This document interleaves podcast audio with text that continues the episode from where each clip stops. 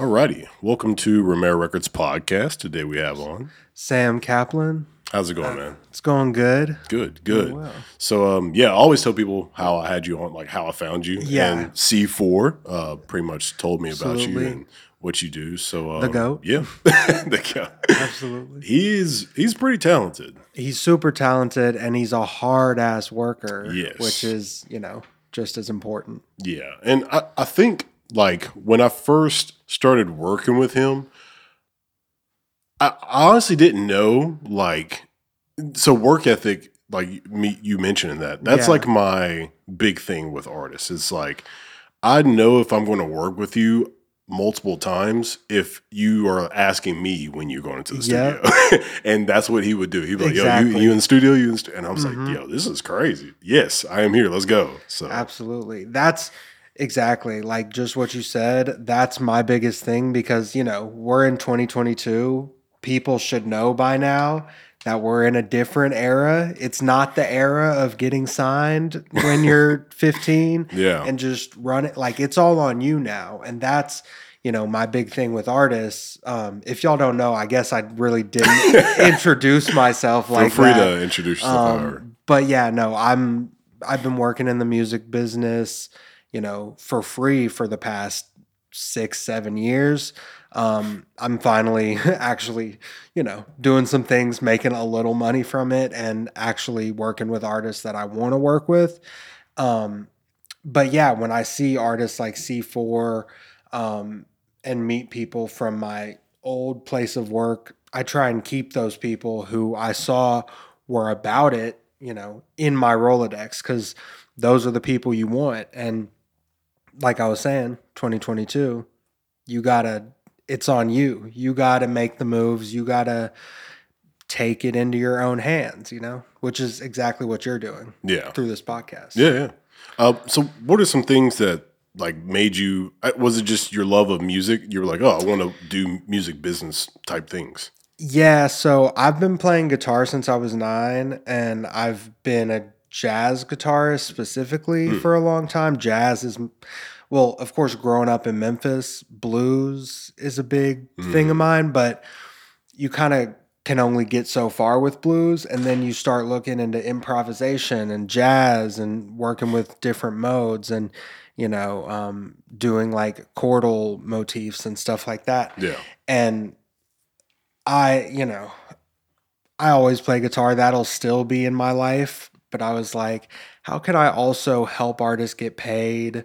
Um, I've seen so many of, I mean, I've been friends with a million artists. I've seen so many of them just get led down the wrong path, get fucked over. Can can I curse? Oh yeah, Okay, cool, cool. I forgot to Yeah. cover that. yeah, yeah, yeah. But um, but yeah, I just I've always wanted to help, and also like it's so hard. There's so much music out Yeah, there now, um, and it's harder and easier in some senses to make money. It's harder to figure out how, yeah, but once you really build up that fan base and get that loyal fan base going, like that is something that'll pay if you have your business set up correctly. That's something that'll continue paying, you know, yeah. for years. And that's really why I wanted to start Damage Media Group was because you know I I started making music back in like 2017, and um, and I was like, I don't know what I'm doing. Like I'm just making music, and you know, I was, somebody told me about DistroKid, and I started putting my music out there, and like that's when my music career like really started, and then. I decided to go. I went through Full Sail. Well, I already had a, a bachelor's in in business management, Mhm. and then that was in, I graduated in 2014 from Jacksonville State in Alabama, Mhm. and then um, I started Full Sail University for audio production, Yeah. and then I finished that with a just like a graduate certificate, Mhm. and then I started music business because I was like, all right, let me get some actual education Exactly. for music business. Well, I'll graduate with my bachelor's in music business um, this month, hmm and like from where, if you know, from from Full Sail. Okay, cool. So uh, I just kept going back to Full Sail. That's but that's awesome, dude. Congrats on Yeah. that for real. So when I decided to do that, I was like, while I was still in school, because we started Damage, me and Ryan started Damage Media Group uh, last September. So like reason why I really wanted to start this company was because of what you were saying earlier. Like artists just usually don't know what's going on. Like they just know they're mm-hmm. making music and that's about it. So I wanted to kind of like bridge that gap mm-hmm. of hey, I'm just an artist making music and like I know what I'm doing. You know what I mean? Like Exactly. artists just need help. exactly. No, for real. Especially when you get in, if you're an artist, you pretty much certainly have that artist mentality yeah. Where you're just thinking about the music, your talent, you know, that's what drives you. And honestly, you shouldn't have to think about everything. Yes. I don't think you should be the manager, the label, the marketing team, the PR. Yeah. The- you shouldn't have to do everything, but that's where we are. Eh, Especially if you're independent, Yeah. you know. It's it's really unfortunate because like the crazy thing is if you are an artist and you're doing everything that helps you out tremendously in the long run. Absolutely. But at the same time like let's say, you know, you're you go from uh, just doing some shows to like somebody in a big label finds you, signs you, and then you're just kind of like out in the water like they're usually not guiding you and telling you about everything. So exactly. exactly. you're kind of stuck that way. hmm I, I find it that there there are some artists that I run into that they do know a little bit, like like C4. He's a good example. So Exactly. um, I wasn't sure of what he knew, but he said he um, he had worked with a lot of people in his Mm-hmm. past. Like I think he said when he was like 15, he was making beats for uh, Slim Dunkin and, Exactly. and Gucci and all them. So I was like, all right, I think you know what you're doing. Mhm. Absolutely. Yeah, but then there's other people who they just don't have a clue. So Mm-hmm. that I I genuinely enjoy giving people knowledge that like you know I I'm going through school and everything, and I'm taking everything that I'm learning and just like handing it to people, Exactly. and it's it's a great feeling knowing that I didn't let somebody go through the struggle that that others have to go through. Like some people will be balls deep into a, a career hmm and not even know like what's going on. Like there's a famous video of um what's his name? Chamillionaire talking about he uh Nelly told him to audit his label and when he did, he they owed him like millions of dollars. Absolutely. I'm like, that's crazy. That is crazy. and honestly, that's a good point. You definitely should audit your label when you're making that kind of money Yeah. because there's so much in the bureaucracy. You know, that's what I've learned from being with those companies is they have so many artists, there's so much bureaucracy, people get let go, you know, there's you could think you have that one person at the label who's really pushing for you and really being your advocate Mhm. the next day they could be gone. So it's like a lot can happen and to audit, you know, have have a lawyer. That Yeah. get, get, get, Step get a lawyer. Step one, get an entertainment lawyer. Yeah. Um, that's one of my best mentors. Um, his name's Lauren Wells. I'll give him a little shout out. He's and a really renowned entertainment lawyer and he taught me more about I went for a music business degree Okay. like you I graduated a year ago um that he taught me more about the music business than anyone else Mm. because the the lawyers see everything Oh, yeah. on both sides That's they're, true. they're working on he's working for some label's behalf Mhm. and on some artist's behalf as well. So he's seeing it all. And that's like, it's unfortunate because, you know, you have to pay lawyers. So it's, you have to get your money up first, Yeah. obviously. But really getting a lawyer or get finding someone who knows law can kind of, even if they don't have a degree, maybe look over your Yeah. contracts. Like, you should definitely never be the only one looking over your contract. Yes. That is for sure. Um, I don't know if you were tuning into a lot of the Hitkidd and Glorilla stuff, but Yep. um, I think in one of Glorilla's videos that she posted, she was saying something about um, Hitkidd kept saying, "Use you can use my lawyer, use my lawyer," Mm-hmm. and it reminded me of what you were just talking about, like the whole like a lawyer playing both sides. Exactly. so that's pretty crazy. Like those It things, is. I guess they just happen, you know. They do. And yeah, on the the Glorilla Hitkidd situation is crazy too. Like I, It was. It was. I, I had no idea. Like, so I talked to Kadeem back in like May, Mhm. and uh, I was. I think I told C4 this, and I've talked about this on a podcast one time. But uh, I met him in Nashville at uh, the Music Business conference. Oh yeah, and then um, I was there. oh, you were? Yeah, I that's was there. crazy. Did you go to the Beat Stars event? Yeah, I think so. No, because I was there that night. Yeah. and Kadeem was there. I definitely was there. Okay, and That's the- crazy. crazy. But um, while I was there, um, I was talking to Kadeem, and he was, and he said something like, um, like Gl- Glorilla's good. Like you know, she's good. Uh, we can, you know, we're already working on our next artist, and I was Mhm. like, pause. I was like, as uh, what's it called? F and F just came out, my guy. like, what are we talking about? So exactly. uh, some people they, they i guess they just know you know what i mean like the industry is kind of i guess it's like a train like once you get it going it's like all right it's this is this train's left like it's going you either hop on or you're not It is. That's and that's like the internet, I think. Yeah, yeah. Because like once they latch onto something, and that's you know, um, that's also Memphis is just so popular right now. Like Yeah. people see a Memphis artist, and they and also I'm gonna give Glorilla her credit. Like there's no rapper that's come out of Memphis or in or that I've seen in general that has the sound that she has. Yeah. Of course, there's a lot of rappers making the same kind of music, Mhm. but not, you know, she has a very unique voice. Mhm. And that's, you gotta, and it takes longer for others than it does for some, but it's like, you really gotta find your voice, yeah see what works, see what's catching on. Cause, yeah like I, I don't really listen to pop but i've been Mhm. listening to it a lot lately yeah. and I'll be hanging out with my wife and I'll just throw in some pop music. I'm like, Mhm. is this not the same person we've been listening to for like the last 30 Exactly. minutes? She's like, no, it's a different person. I was like, Mhm. That blows my mind. So yeah, Glorilla, if I heard her voice, I know that's Glorilla. exactly. Yeah. no.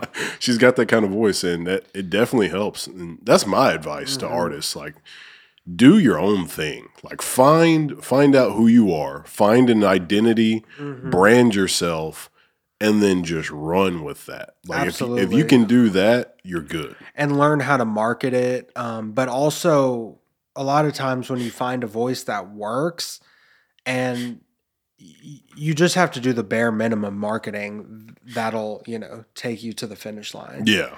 Yeah, but also my my biggest thing that I think I see people too many times, which I feel like we're gonna keep bringing up C4 this entire this entire it. time. But for real, like he's someone who works with a ton of people. You know, worked with Wiz, worked with uh, Juicy, like Mhm. Project Pat's one of his. Boys. Yeah, he talks about like, Project Pat all the a- time. absolutely, which Project Pat, you know, also talk about someone with a unique voice. Like Mhm. Project Pat has one of the most unique voices, especially for Memphis. But no one can really get it alone. Yeah. It's uh, nearly, it- yeah, it's impossible to get it alone. Yeah. Like you need to. Th- and this is one of those things. I went to college in Chicago, and this is one of those things that really helped me succeed and bring me to where I am now. Is to constantly do things like this, like Mm. meet up with people, go out of your comfort zone, uh, be part of a scene, you know, pop out, try and find people to do shows with Mm. even if there aren't like DIY club promoters hitting you up, start your own show, do your own show, find an event space, you know, it try and do anything possible and include other people in Yes. that because you know, you have to when you have other people on your same level trying to grow together, you can grow laterally and Yeah. like not always trying to shoot for that. Oh, I need this label to notice me. I need this uh, streaming service to notice me. Of course, that's good when you're starting to really gain some traction. But Mhm. in the early stages, you got to find your people who are at the same level trying to get to that next step. Yeah. Yeah. I don't know if you know uh, Leon Stoner Firm. I don't think so. No. So he's an artist in Memphis, and um, he I think he uh, C4 actually told me he saw the podcast I did with uh, Stoner Firm, and that's that's why he tried to get on mine. But Mhm. um, he always does these beat battles. The beat battle on the bluff is Yeah. what they call them. I think I do know who Okay. Okay. So yeah, he um he he'll always ask me to judge him. So I'm I'm usually judging those those Mm-hmm. Yeah. beat battles, and like it's so cool just being there and just like seeing the performances. Like Sun Person usually I- performs. I was just about to bring him up. yeah, he usually performs, and then like some random person that I haven't heard of will perform, and I'm like, that person's pretty good. Mm-hmm. And then like another random person never, I'm like, that person's pretty good. And then like these these beat producers coming out of nowhere with these whamming beats. I'm like, that's this is crazy. Absolutely. They're great events. Which that's exactly like if you're around Memphis, Memphis has some fantastic events, and that's the thing that I'm always like trying to ride for Memphis because it's there's so many there's so much great talent in Mhm. Memphis, but there's almost no infrastructure and no I mean it's there's not a lot of money in Memphis. And so it's unfortunate because a lot of people like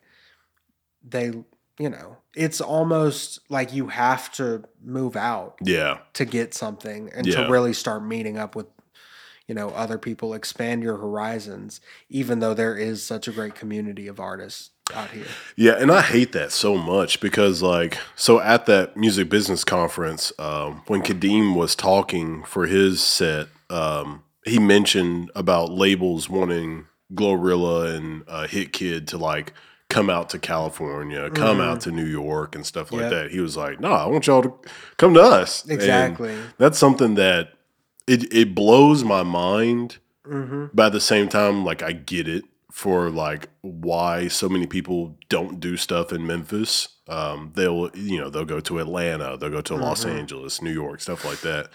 But like I would in my lifetime that I'm here, I don't know how long I'm going to be here, but I would really hope to help change that culture of Yeah. like you don't have to go somewhere because like I'm from a small town in Mhm. Alabama and I hated the fact that like there was nothing going on there. yep So the fact that Memphis has so much going on here, but yet they're still having to go places just kills me. Like I want to be able to help change it to where like people have to come to Memphis to get things done. Absolutely. And um, another little thing, like one of the reasons I'm kind of a history buff, and that's another thing that led me into like, you know, getting into the business is because I do want to have a positive effect on the business and do bring my business to Memphis. and Yeah. try and, you know, help grow that community. But Memphis, you know, was started. We had Stax, Sun Records, um, American Recording Company. There was um, uh, Royal Studios, which is you know Boo Mitchell's, and then Boo Mitchell, and then Boo Mitchell's dad, Yeah, Willie Willie. Mitchell, Um, with Hi Records. Like, there's been so much stuff here, but a it all eventually gets bought out by Mhm. major labels.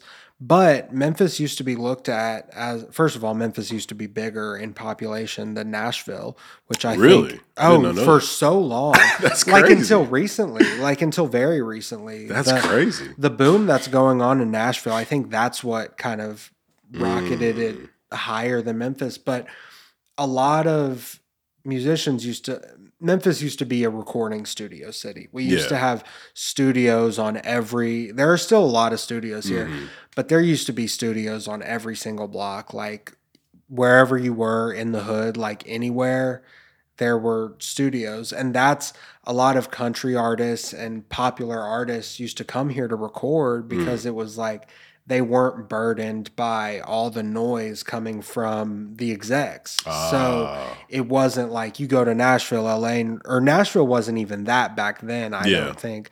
But you go to New York, LA, London, wherever, you know, you got execs in your ear eh, putting their own idea onto the record, Yeah. which isn't what you need. That's Yeah. not that doesn't really help a record. You got to make good shit and just you know, have it in mind like you got to just make good shit Yeah. and and hope that people like it. Make shit that you like yeah. and hope that other people like it because I feel like when the execs start it seems too manufactured and it doesn't mm. seem genuine and that's you know the fans notice that Yeah. I- I- fans who are buying the music buying tickets fans are not stupid they Yeah. notice when something is disingenuine it's not authentic like that's that's Yeah. a big I, I can definitely hear. I mean, me being a, a music person is mm-hmm. different, but like, I definitely know like when an artist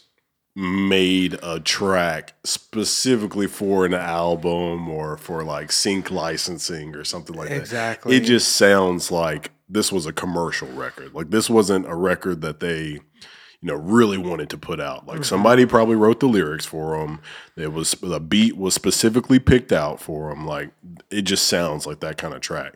And then the rest of the tracks, you'd be like, oh yeah, this is them. So, mm-hmm. but that's part of the business. Like you know, you can make money that way. Just Exactly. you could be a cover band and just do covers all the time. So, Exactly, you really can. And there's so many ways to like game the streaming system now Yeah, that a lot of people go just for that. Let's see if this song will get placed. Like, which I get it. It's hard to cut through the noise of 60,000 songs a day, which is like Spotify is saying that there's like 60 to 100,000 songs a day uploaded that's great. which is an insane like think about that Tr- ha- think about trying to stand out when there's 60,000 songs being uploaded daily like it's near impossible Yeah. without having you know all the things we've talked about Yeah, so. an army, an army An of army, people. literally an army literally an army so Um, so speaking about the um, the stream stuff, Mm-hmm. so if you haven't been paying attention, uh, social media, news, whatever, um, Atlantic Records talked about um, they had n- no idea that there were fake streams on Don Toliver's video and uh, multiple other artists. yeah Um, I saw your your comment about people have no idea this has been happening for oh absolutely for a while, and I I've I've told many of people, yeah, labels are buying fake streams. Like it's it, it Mm-hmm. and there's no way they don't know about it oh yeah, at all um, but I, I wanted to get to pick your brain and uh, see what you think about like what do you think about I guess the future uh, with that happening. Um, we all know AI and bots are starting to get involved in Yeah. things. Um, how do you see that going? And is it a good thing or a bad thing? I mean, it's. I don't think it's a good thing or a bad thing. I think it's a just a sign of the times because there's so much. There's so much content as we've discussed, Yeah. and there's so many ways to game the system. Like it's fairly easy um, to buy. Well, like there's all these you know promotional websites that you know. I'll we'll get you on playlists and Yeah. do which that's what I've seen in my time in the business is a lot of that like getting onto these third party random Mhm. playlists that end up running your streams up crazy and it's you know all of these basically stream farms Mhm. in Russia or Yeah. in China that are like just elevating your streaming activity and I think labels are already trying to figure this out. Of course, it'll take time, but I think the how they're going to fight that is basically creating AI to do the opposite of that or Mm. just be able to monitor the streaming activity on Yeah, yeah. songs. Um but it's hard. There's, you know, this is all new. All I mean, I think, you know, this has been happening, but not for that long, maybe a couple years. And Yeah. it's still, yeah, it's hard to tell when there's so much stuff out there. and and like really I can't say Spotify is to blame, but Spotify is to blame. Well, you know what I mean? Like it really happened because you know things like Rap Caviar Mhm. and all these big name playlists. Everybody's like, "Oh, if I just get on the playlist, then I'm good." I'm good. Yeah. And I think somebody came out with a stat that said like if you get on Rap Caviar for like a month, it's like two million dollars worth of streams. Exactly. That's a lot of money. Absolutely. And it's like, that's what how people listen to music now. It's not radio, or that's how the typical like a lot of music people like me. I find what I want on Apple Yeah, and yeah. go listen to it, or I have these smaller playlists that I like that are I go listen to. But it's like playlists are the new radio, Yeah. and it's figuring that out. It's tough because Spotify is to blame in a certain extent uh, because of how they mark. I'm trying to think of the way to put this. It's like I do feel like they're to blame a little bit because they show, hey, this is the only way to Yeah, get it. this is the way. that's the thing is there needs to be other avenues Yeah. to actually, you know, make some noise hmm on these places Yeah. but it's also just the un like you know we're still whatever you think i know it seems like we've had the internet for a while but in the grand scheme of history we're still in the early stages of the internet Yeah. and so it's still technically like the wild wild west like you don't know how to you know make it through and Yeah. figure out that these little things i Yeah. don't know I mean, that's that's key and point of like uh, Twitter. You know, Mm-hmm. that's why Elon Musk is buying it and taking it over is because he didn't think it was being operated the way it should be with free speech. exactly So we haven't figured it out. Like we're still we're all babies when it comes to the internet because we're just like playing with it. We're just Mm-hmm. Yeah. guessing like, oh, this might work, this might not work. exactly Is it okay to just completely demonize somebody or not? Should we have free speech? Like all these things are just exactly they're just kind of out there. it's kind of out there and it's also like that's a whole different subject Yeah. but it is like there's it all translates into the real world Yeah. so you know you have to keep that in mind and also and also you have to understand how the internet has changed humanity Yeah. like it it has a big effect on how we actually live Yeah. obviously but yeah i i do think there need to be regulations like i don't think it can just be the wild wild west because that does have serious ramifications Yeah. for you know the world we live in Yeah. so I, I think there's, you know, on that point, like I think there's a certain amount of real regulations that we should have and like guidelines for people to understand what's going on. So, mm-hmm. like, for instance, you know, if you decide you're going to be in the music business, you should be able to get like, so the MLC, like, they've mm-hmm. done a great job at, they started in 2021 or 2020. 2020 they officially opened up 2018 was the signing of the modern Yeah. music modernization act Yeah. um, but yeah i think 2020 they fully So for them to start, so for everybody who doesn't know, the MLC collects your mechanical licenses. Mechanical licenses have existed since music existed. exactly so for us to just now create that is crazy. Yes, exactly. Especially since the internet has been around. Yeah. For, like this is a this is a great uh, example because this is like a full invention of the internet. Yeah, like yeah. wouldn't be possible without the internet, without uh, database management serv- systems, without you know software engineering, all of that stuff. Imagine having to flip through pages of music. Oh music. my god! oh my god! I mean, I yeah, because it's the MLC covers everything, Yeah. literally everything, which is great, but it's still in the early stages, and so like I work with the MLC a lot, and there's a lot of issues they still have, Mhm. but for it to have been open for like two years now.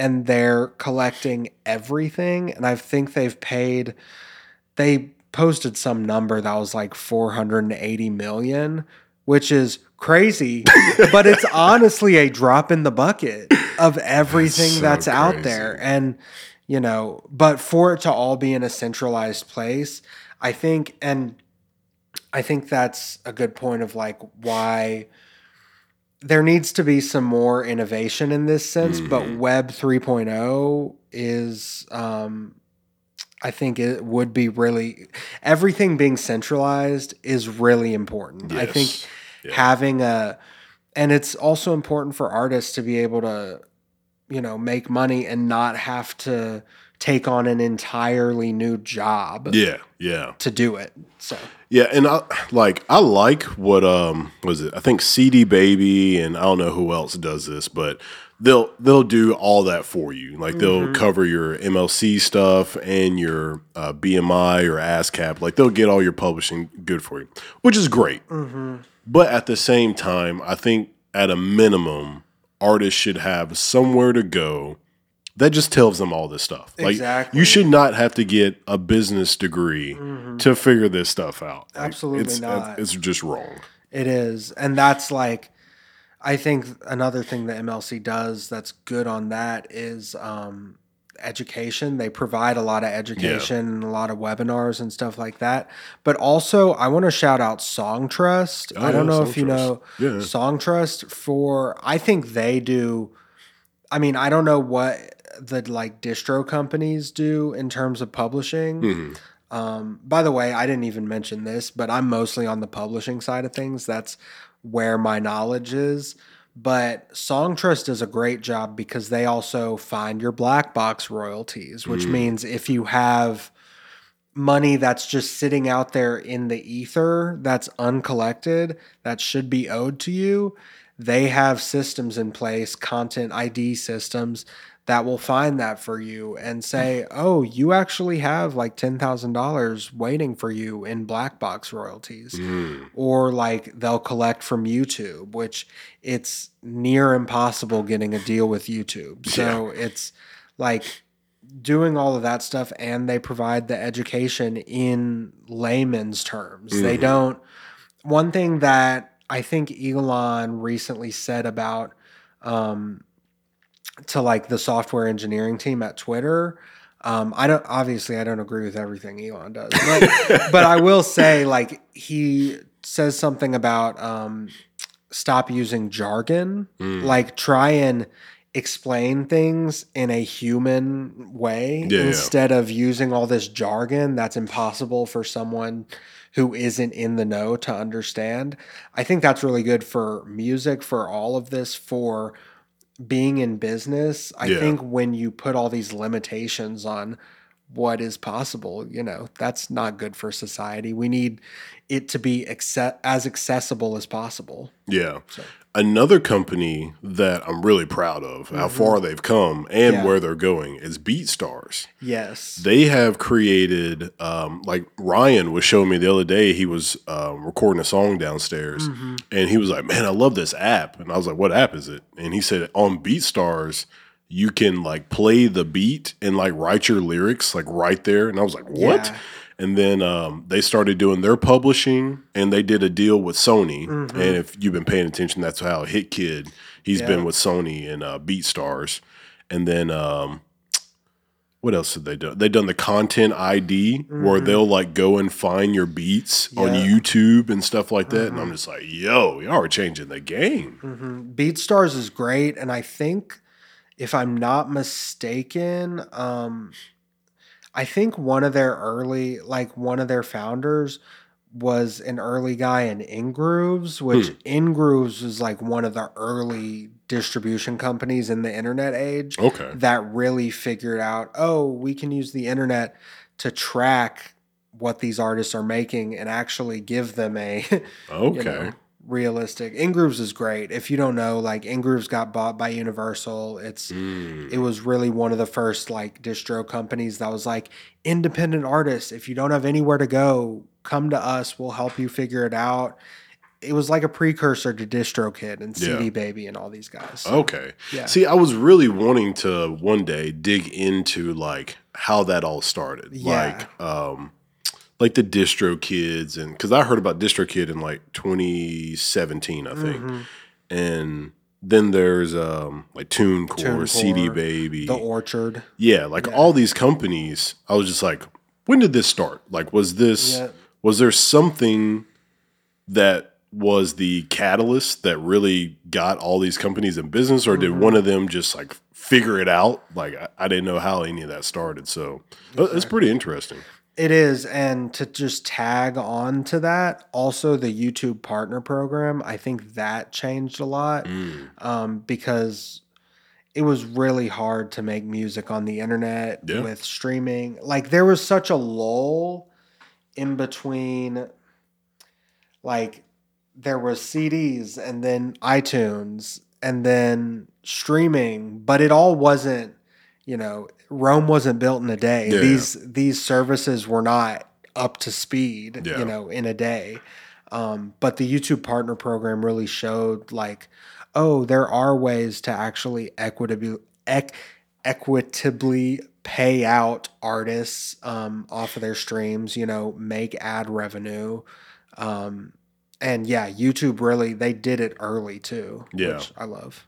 Do Do you think YouTube is something that, um, do you think they're stretching it, trying to do these kind of things? Because like when we think of YouTube, we think of video. Like I'm going to YouTube to watch some videos, but a lot of people are using YouTube to make money because of the partnership program. So, do you think artists, as far as like you know, a lot of times somebody comes to the studio hey man, I got this YouTube beat. You know, that's that's how people are Exactly. doing that. So do you, do you think it's a, a good thing or is it like uh, they're just kind of stretching their their abilities with that? I think there is some of that just in terms of it being such a like open platform. Mhm. Like it's everything. Yeah, But like also, Facebook. like you can do anything on Facebook. Exactly. Facebook, literally. Instagram too. Yeah. And yeah, I think YouTube is actually kind of becoming a newer version of Facebook. yeah, they've got the shorts, YouTube They've got shorts. the shorts, and they're all trying to be. That's the other thing. They're all trying to be like whatever's popular. They're all trying to be like Yeah. when TikTok got big. They're all Yeah, transferring into that more short form content. Um, I don't know if it's.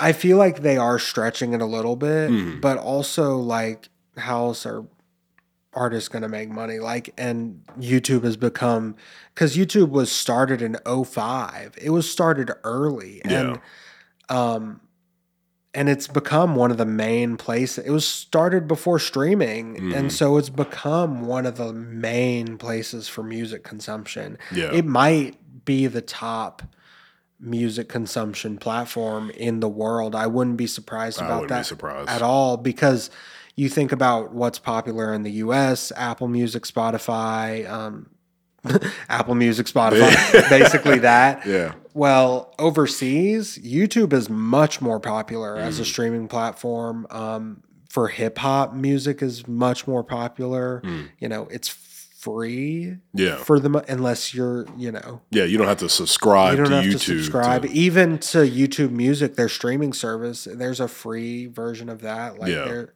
you know, it's it's pretty cool, but you know, as as I was saying, like it, you you wonder where it can go because Mm-hmm. of what the platform is, and then the, the same thing with like TikTok and Mm-hmm. Instagram. It's like, how far are we taking this? Like, what what are y'all gonna do?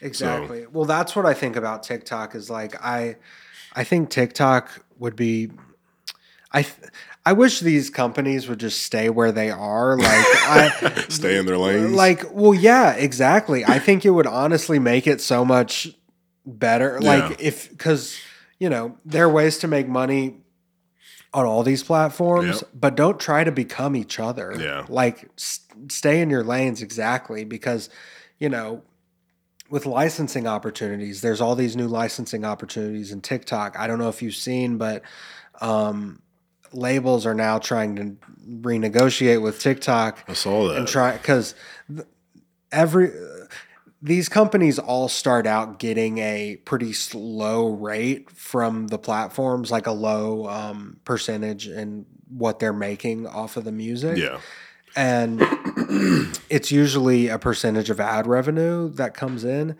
And it's like oh tiktok has billions of viewers you know we need to up this it can't we can't just be making a tiny percentage Yeah. on something that is generating billions of dollars Yeah. like And the funny thing is, that's what the artists feel about those platforms. Exactly. like exactly. it's like the TikTok is playing the label and the labels are playing the artist. Like Exactly. the, it, the script completely gets flipped on them. But I do think that um, TikTok is realizing the power that they have. Um, Definitely, they just created a distribution company. That's you know? right. SoundOn. That's right. I, I mm-hmm. wonder how that's going to go. And again, I hope it's not a case of where they're just stretching their abilities and too thin. Yeah. And then they just kind of do a sloppy job of it. So, Exactly. That's what I worry about. Like I've heard of some people getting deals with TikTok with SoundOn and everything. Mm-hmm. I like to I mean, I think this is just smart. I like to see how things play out Oh, yeah. before I fully jump in. Like I don't know. I think you got to be like I understand if you're like a TikTok artist, like you Mm-hmm. really have a good TikTok following um and you want to get into the SoundOn thing Mhm. but you gotta it's a whole nother ballgame running a distribution company than it is running a social media company like you gotta see how it operates first yeah. but And there's a there's so many factors into it, and then you're having to deal with people's music. Like exactly I tell people all the time, like when I started Damage Media Group, I thought about how I used to work at Pizza Hut. Mm-hmm. And when I worked at Pizza Hut, I was dealing with people's food. There's nothing worse than dealing with a hungry person. absolutely So dealing with people's music, that's like their lifeline. Like that's that's mm-hmm. people's careers, that's their that's their pockets, that's their bank mm-hmm. account. and it's their passion Yeah, they- they're emotionally attached to it, and when you control that, you better be careful. absolutely. You better be careful. You better know what you're doing. Yeah. and you're you're working with emotion. That's the thing and that's why it's so hard like you really got to understand the business to operate in it because it's not like you're selling food or you know soap or mm-hmm. just something yeah, random it's like not a random product. it's not a random product that you're going to put on sh- the shelves at Target and it's just going to go. Like you're operating with emotions from the artist, but also the thing that pays the artist and that plays the music, streams, buys tickets, buys merch is the emotion from the fan. Yeah, and that's what you're banking on. So that's you don't have to deal with that within like it's an intangible and it's based on emotion. Like that's that's why it's so hard to market. Like you gotta constantly be watching the trends and seeing like being in marketing in music is so different from corporate marketing. You have to understand where things are going how things are constantly evolving. Like Yeah. it's not it's not that easy. Yeah. That was um, that was actually something. This topic was something that um, one of my instructors in uh, Full Sail talked about. He was like, the entertainment business is the act of monetizing the emotional attachment people have to music. So, for instance, uh, he was telling a story. He was like, uh, I, I think he said he was like um, a Bears fan or Seahawks fan or something. I forgot what it was. And um, he was saying when they went to the Super Bowl, he he lived in like a completely different state. Like um, I forgot where he lived, but he said I bought a ticket, flew to I think it was like Los Angeles, like um, when they had the Super Bowl in like Los Angeles or something. Yeah. He was like I flew there, stayed in a hotel, watched the game, flew back home. He was like. I didn't have to spend any of that money. I could have stayed at home and watched yeah it. and that But- was not cheap exactly. Like Super Bowl tickets are in the thousands. absolutely Your flight hundreds or thousands. Hotel in that area probably, in the thou- hundreds of, per night. yeah So food, whatever else you like, spent thousands of dollars when he could Mm-hmm. have just stayed at home and watched it on TV. exactly But the emotional attachment that he had mm-hmm. brought him to do all those things. And so, like we were talking about earlier, if you can just get emotional attachment to a small group of fans, Yeah. a hundred people, you could live off that. absolutely. You could live off that forever. Like I, which that's you know people like Tyler the Creator. Uh, these are a couple of my favorites. Just of I love Tyler. the big guys. Tyler is probably my all-time favorite. I've listened to him since 2011. I'm like a super fan, and I've seen him four times. Oh, nice. I've literally every time he came even near where I was living, I made sure to see him. I same kind of thing. Um, a couple months ago, I had a friend hit me up. Hey, I got a Kendrick Lamar ticket in LA. Come out. Um, and I was like, uh, it'll be expensive, but it'll also be amazing. yeah, yeah. And I was like, you know, gotta do it. And that's that emotional connection can be so strong Yeah. that it'll make you drain your bank account so you can so you can just have a moment of seeing, you know, a legend on stage doing their thing. Yeah. And by the way, it was so worth it. So I had to add that in. Yeah, I mean, like those things, um, just just finding finding that out, and like you were talking about how uh, the music marketing is just a different different beast. When you when you figure out those things, like you you feel like you got it. You're like, okay, cool. Like everybody wants this, and then boom, two weeks later or a month later, it's it's different. Exactly. and people are constantly changing the game and like producers I, I feel like they're like beat producers. Like they will they'll change the game in a minute like and and also like the collaboration with the artists. Mm-hmm. Like i remember back in i think it was like 20 2010 i think. Well it was probably before then but like mm-hmm. It was like the height of that mixtape era Yeah. like when DatPiff and LiveMixtapes was everything. Mm-hmm. You know, I was listening to a ton of Future, Gucci, and people like that. Like Mm-hmm. that connection of, and also DJs. So we had like DJ Scream, DJ Holiday, uh, Drama. DJ Drama, Yeah. DJ Khaled. Like all these people had these connections with the Mm-hmm. artist, and then they decided to like, hey, this Lex is the Luger. Lex Sorry, Luger. I had to. dude Lex, him and Waka. Oh, that um, Don't was that? even. What was the name of that album? Flockaveli Yeah. like that album it's like yo That's like and and that's now considered like one of the greatest hip like Flockaveli and Yeah. all of the like a, a lot of those Gangsta Grillz mixtapes Yeah, with, yeah.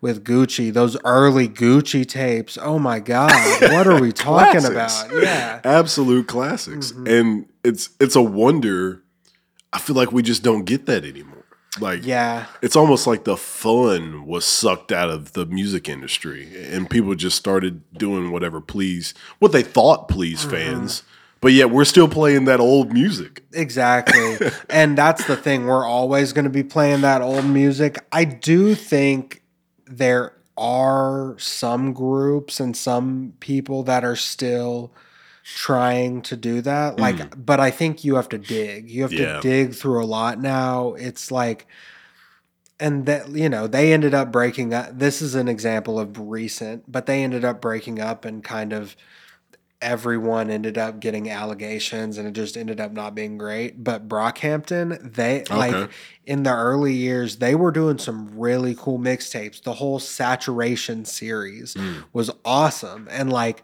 but still, you're right, it's not quite what it was. Yeah. And it's I think I think it's unfor this is going to sound bad. this is going to sound really bad, but I think the accessibility of making music is good and bad. I think it's quite the double-edged sword that is correct because yeah, it's it's so accessible, so it's great. Anyone can just make music now yeah but you know it clutters up a lot of like really good people who are just dedicated like Yeah.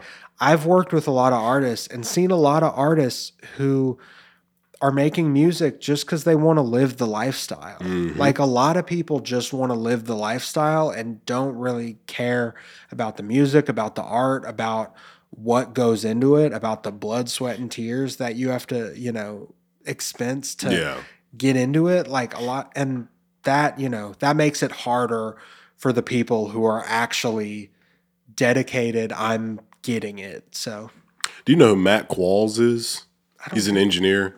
Um, Mac Walls. Qualls. Qualls. Yeah, I yeah. don't think so. I forgot uh, the name of the studio he works at, but um, he was telling me a story. This one time, some people just came in the studio and like I think they were asking about like booking prices or whatever. Yeah. And then I think they like came. I forgot what he said, but I think he said they came back or that time that they were there, they were just like trying to hang around Yeah. just to see who else was going to pop up. Exactly. I was like, yo, that's crazy. exactly. People just want to be around the, the music business, the music industry, just just because they see so and so, and they're just hoping like a Mm-hmm. a money bagger was going to come by, and they were just going to get to meet him. Exactly, exactly. And like I I get I get a lot of these bigger guys like Moneybagg Yo or like a Dolph rest in peace. Mm. Um, they had a million guys around them for practical reasons, Yeah, you know, security. Yeah. That that is a real thing.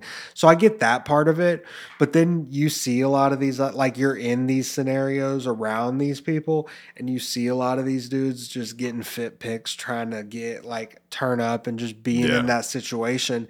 It's thrilling and I get that. I've been in that situation, but a lot of them aren't like there's a reason Moneybagg and Dolph and you know Paper Route, all those guys. There's a reason they got big. There's a Mhm. reason Three Six got big Yeah, because they wanted it. They Yeah. were hungry enough to get it and have their own sound, be able to create actual great content. Like I, I don't know. I could talk about this for hours. I'm just rambling at this point.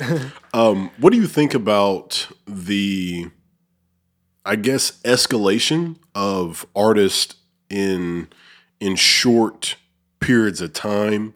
Um, yeah, I like to ask, you know, do you think it's good or not? Because it's just an interesting Exactly. question. But um, yeah, just like artists who you know they they get found and then boom. So we've had Glow really did it. Like Glow was big around here, but Mm-hmm. Not nationally or globally. oh, definitely not. And then um, Ice Spice, uh, she's Ice came out Spice. of nowhere.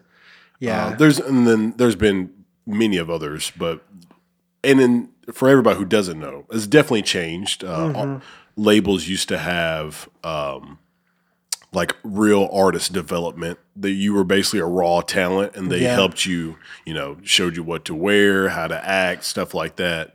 But um, now it's just kind of like they want you to be kind of polished before they even take you.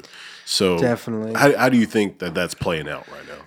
I think it depends. I think there has always kind of been that thing of artists just coming up Mhm. really fast. I think a lot of times it can be too fast and a lot of, you know, you see a lot of those artists fall off and have it rough Yeah. when people stop cuz there's a stop to that. You know, it Yeah.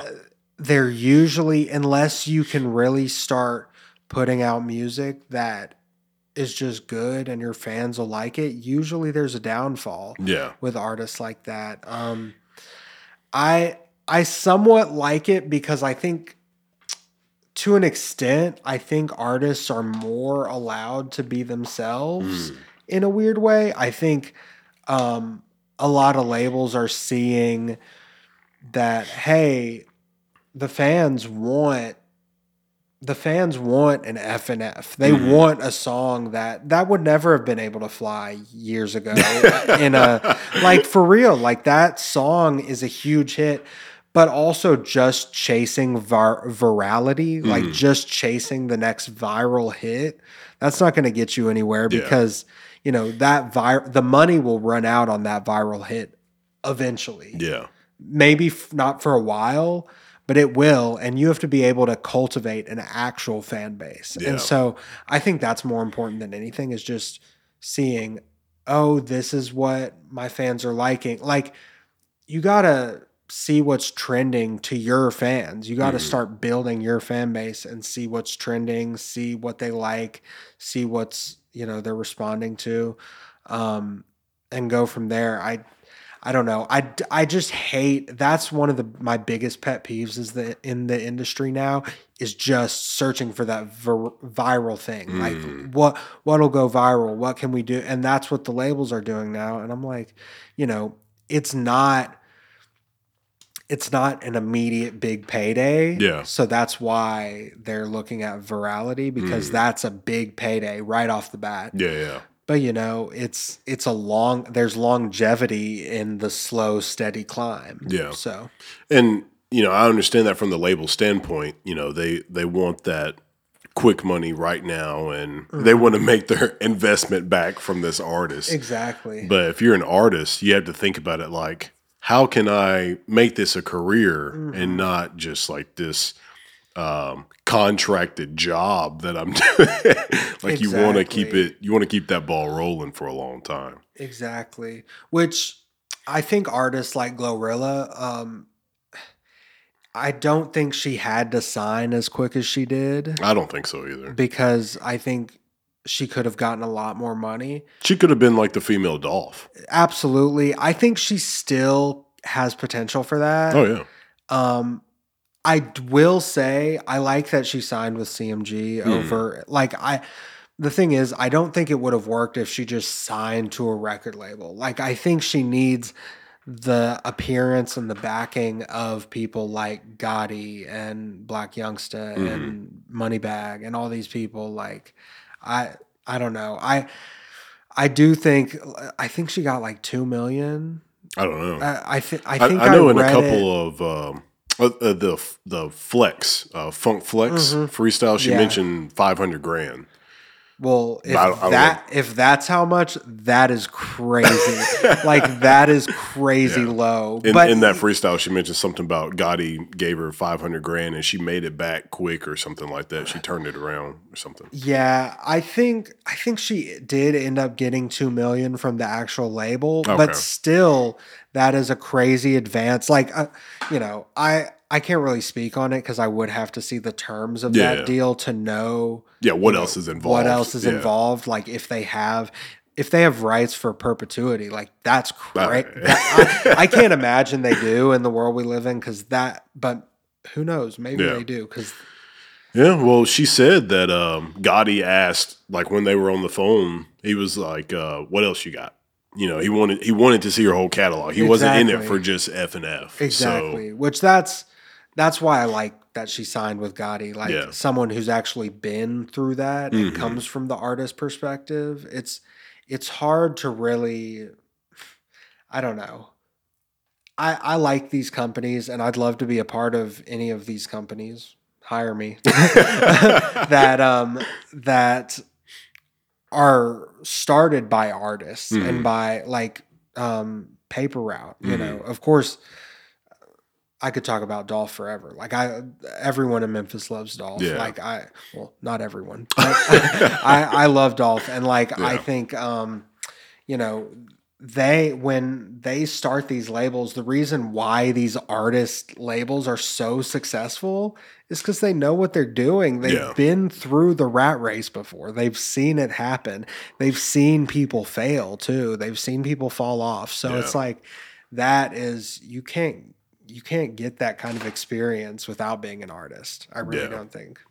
Yeah, I mean it's it's a shame that there isn't enough um, people out there that are running big labels that um, were artists and have been through that thing. Um, I I do think what Gotti's doing is pretty cool. yeah Um, I'm really like obviously not copying his thing, like his style, but Mhm. I'm really trying to be like where he's at uh, in Memphis.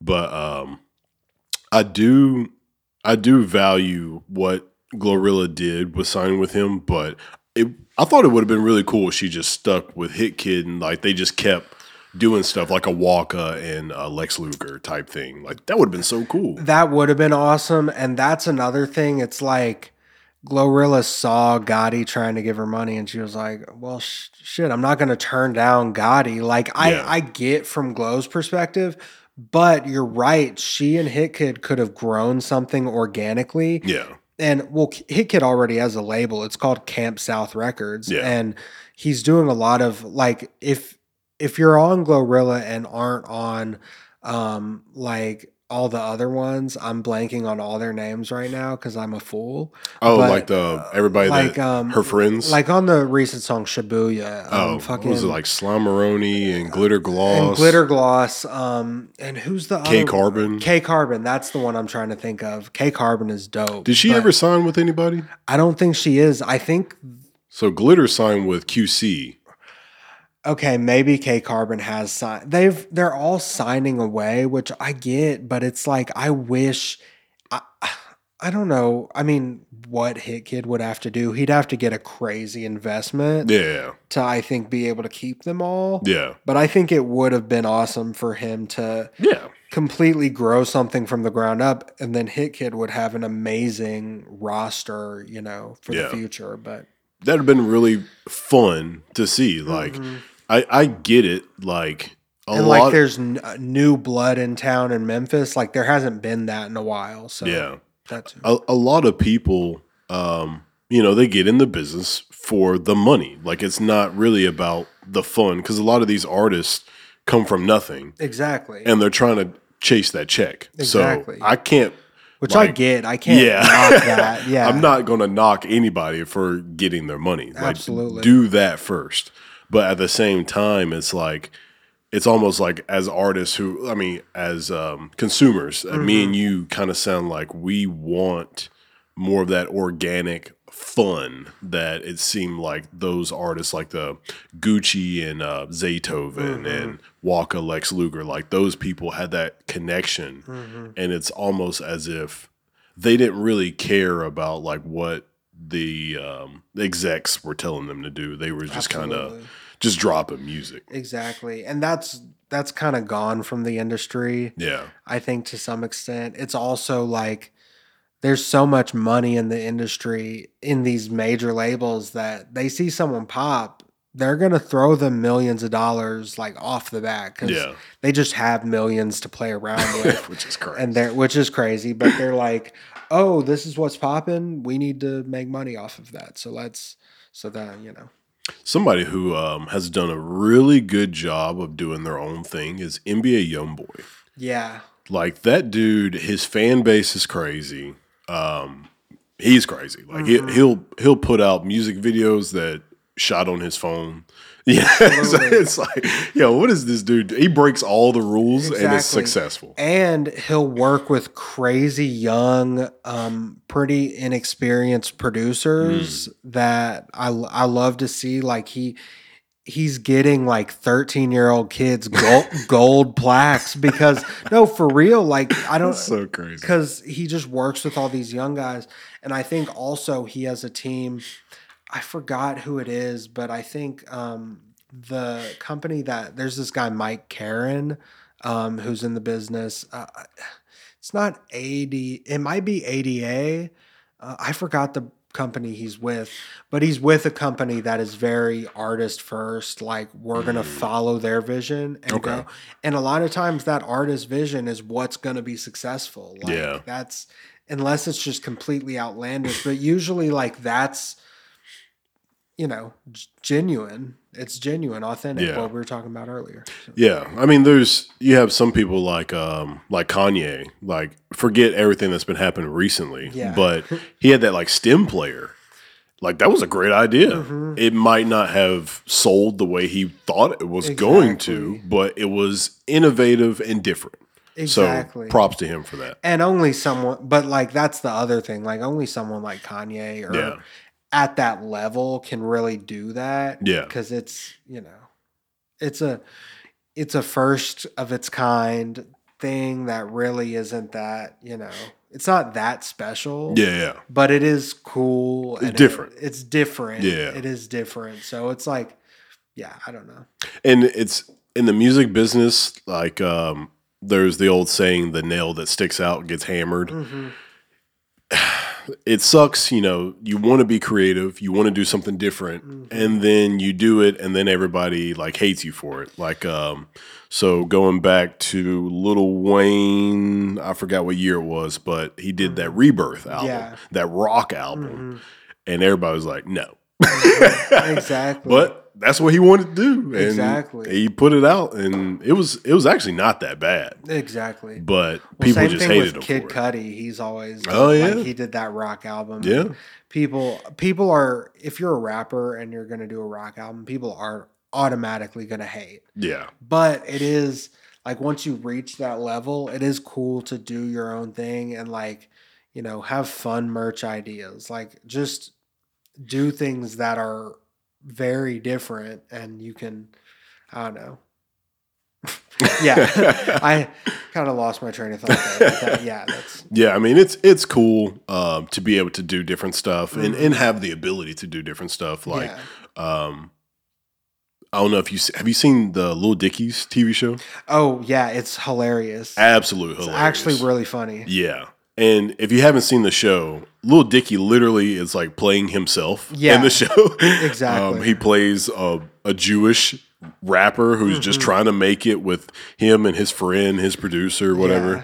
And um, in the show, he ends up getting picked up by a label Mhm. and he tells them that in the contract, like he wants to be able to have creative freedom Mhm. and that's a real thing like in in real life artists want to be able to do what they want to do Exactly. and you kind of have to fight for it like you have to fight for it no I, like you were talking about earlier like not having those execs in the room Mhm. telling you like this is how the song is supposed to go and stuff like that like you want to have that freedom to to do stuff Absolutely. Yeah um there was something specifically i was going to ask you about and i forgot what it was but i th- i think you have done a great job of um, getting to where you're at and Mhm. and knowing what you do. Um, is there something specific that you feel like a lot of artists should know? Um, I guess just in general. Just, I mean, I could go on about this, could be an entire podcast, but um, I do think like just stand up for yourself, find a group of people that you can surround yourself with. And there's a great uh, group of DJs I want to give a little plug to Bodywork in Memphis. Hmm. They're doing a lot of stuff together, doing different DJ mixes that they're putting out on Bandcamp and SoundCloud, um, throwing each other these. I mean, they're DJing events every weekend.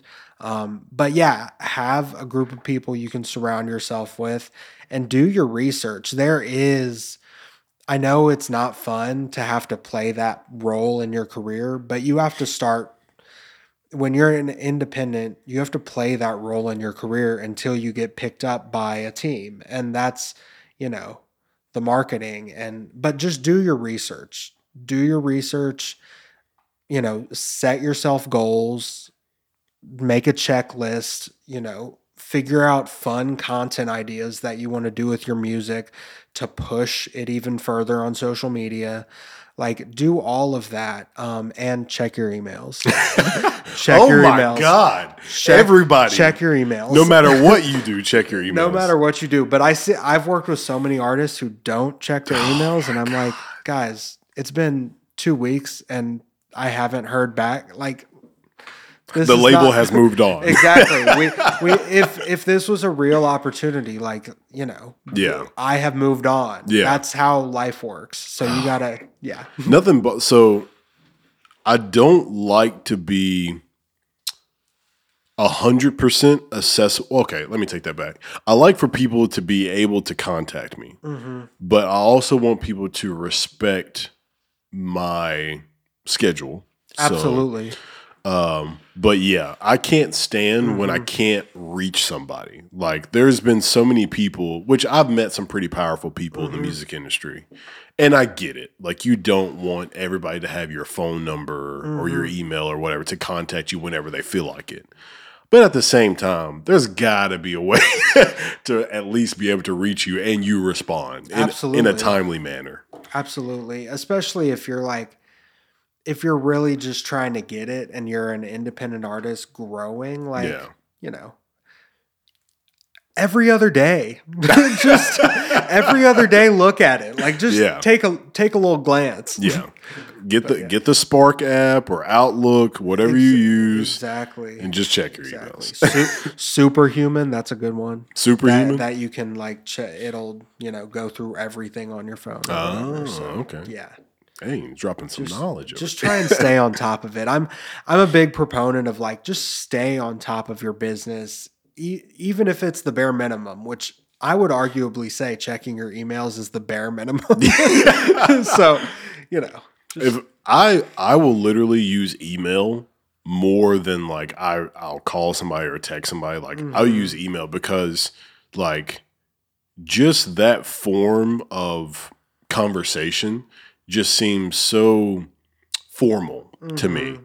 And uh, shout out to Louise Page. I actually had her in here earlier. I was talking to her, but um, that's awesome. we the the first time we did a podcast together, I Mhm. reached out to her on Instagram, Yeah. and then she told me to send her an email yeah. because she said that's how she knows like if you're serious or not. And Exactly. I was like, I appreciate that. Which that's how a lot of people in the industry operate. Like, of course, I get, you know, DMing and texting. It's a little more casual, Yeah. especially when you're just trying to get something quick. Yeah, Um, but if you're trying to, you know, opportunities, opportunities, that's usually those will come to you if you're, you know, doing the right things, putting yourself out there, you know, making sure it's known what you're trying to do.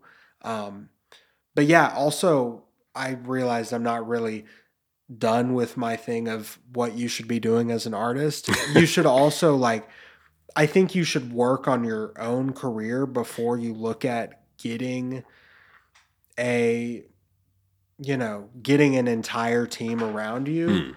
But you should still have people who kind of know what they're doing and like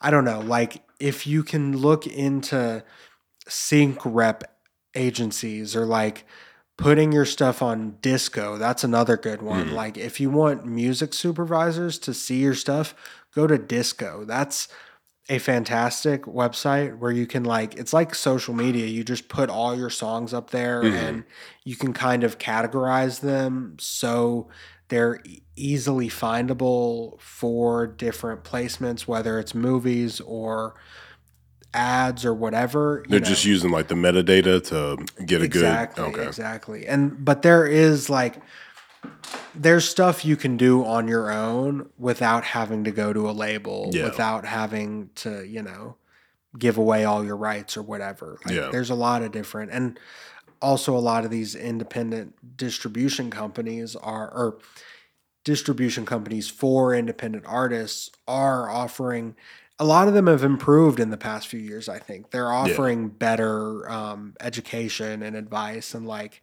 you know DistroKid's getting a lot better i think and like all of these so there's a lot you can do you just have to do your research set some goals figure out what sh- your voice is and work with people Yeah. like, do features like work with people Yeah. just I remember what I was going to ask you. Yeah. What do you think? I guess what do you think is missing or needed in Memphis um, for I guess just the music business in general? people um people need to it's hard it's hard because small i mean we're not even that small of a city we have Mhm. like 650,000 people but we're still technically a small Yeah, city um a money but but the money will come from people starting businesses Yeah. in Memphis, like doing what you did, starting damage here in Memphis, Mhm. like trying and hunkering down and starting your own. I I have a little independent publishing company. I it's basically just to help out my friends Mm. and you know administer their stuff yeah, yeah. but I started it here in Memphis. I Okay. pay taxes in Tennessee. Like that's that's important. I think, you know, just starting stuff and creating more buzz Mhm. in Memphis is really good, but it's an uphill battle. Like Yeah. Memphis is such a impoverished city. It's a city that you know, especially with the huge influx in Nashville, like so many y'all don't know in during the pandemic, so many people started moving to Nashville. That's I think only making it's making it harder in Memphis because people overlook Memphis a lot. And Mhm. it's I don't know. There's a lot that needs to be done, but start a damn business here. That's like, you know, start a business, work with people, create ways for people to make money here in Memphis. So, Yeah, I, I completely agree with that. I completely agree that um, there needs to be it, and it's not so much just more qu- uh, quantity, but quality. Um, I want to be able to get something out of it and be able to be like, man, that that changed me. You know, that changed a situation or something like that. exactly. Um, I am a huge proponent of events. I think that what Stoner Firm is doing with the beat battles is great. Um, I think that what um, David Yancey, do you know who that is? Uh, yeah. He does the art bazaars. Yeah. Okay. Yeah. That dude is worth his weight in gold to Memphis. Um, but yeah, people like that who are doing these things for others, like like who cares if they were making like a ridiculous profit off of it? Uh, good, first off, Yeah. but also um, they're giving people opportunities. Like Davey Yancey does open mics all the time Yeah. and uh, usually I think it's like ten dollars to enter, but it's like, yo, that's who knows who's going to be in that crowd and and who's going to sh- how many people are going to show up. Mm-hmm. Like that's an open mic. Like you can Exactly. do whatever you want with that. Exactly. And yeah, I couldn't agree more on the events piece. I started my career in the music business in events. I was a concert promoter for Okay. years in Chicago. And like I I love first of all, I'm an avid event goer. I love live music. It's the in my opinion the best way to experience music. But yeah, if if you're someone trying to break into the music industry, meet people, um, you know, sh- show off your craft, events, that's the way to go. Yeah. And it'll only sharpen your skills. It'll only make you a better artist, businessman, whatever. So. All right, let's wrap this up, man. Absolutely. Um, what is all the ways people can reach you? Um, give everybody your everything. if you want to hit me up um, about bit well if you want to hit me up anywhere go to honestly linkedin is great sam kaplan uh, k-a-p-l-a-n um, same with instagram i kind of use both for business a little bit um, instagram is uh, shmuel j kaplan it's you'll we'll put it underneath may, m- maybe i'm kind of saying this for him but yeah but um What is up with that? The Shmuel. Shmuel. So I, I'm Jewish, and that's my Hebrew name, Oh, and so that's okay.